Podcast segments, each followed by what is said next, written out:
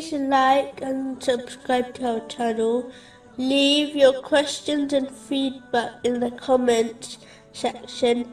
Enjoy the video. The next verse, where Allah, the Exalted, addresses the believers directly, is found in chapter 3, verse 118. Yeah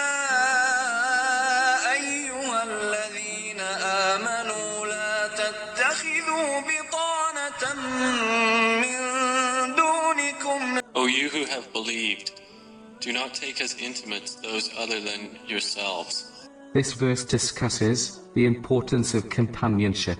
A separate podcast series titled Companionship has been produced, which discusses this important topic in great detail.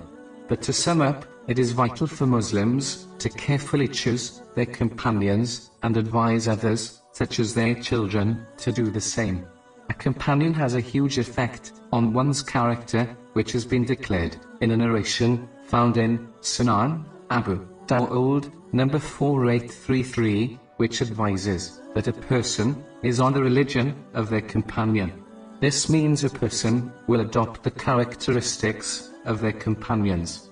Therefore, a Muslim should only befriend and keep the company of those who fear Allah, the Exalted, which one can only possess through acting on beneficial knowledge. As this is the only group of people who would never advise their friend directly or indirectly through their behavior to disobey Allah, the Exalted. In fact, they will always advise their companions to obey Allah, the Exalted, under all circumstances. They will always encourage their companions not to get involved in things which do not concern them. This is the path to making one's Islam excellent, according to a narration found in Sunan Ibn Majah, number 3976. All other companions, including one's relatives, who do not fear Allah, the Exalted, because of their ignorance of Islamic teachings, will eventually invite their companions to disobey Allah, the Exalted, even if they do not intend it. For example, a parent might advise their child to lie over something which is small, like claiming to be someone else when making a simple phone call. But this is a lie, which is a sin. In addition, those who do not fear Allah, the Exalted, due to their ignorance, will invite their companions, who they truly love, away from the mercy of Allah, the Exalted, all the while thinking they have rightly advised them and treated their companion with love and respect.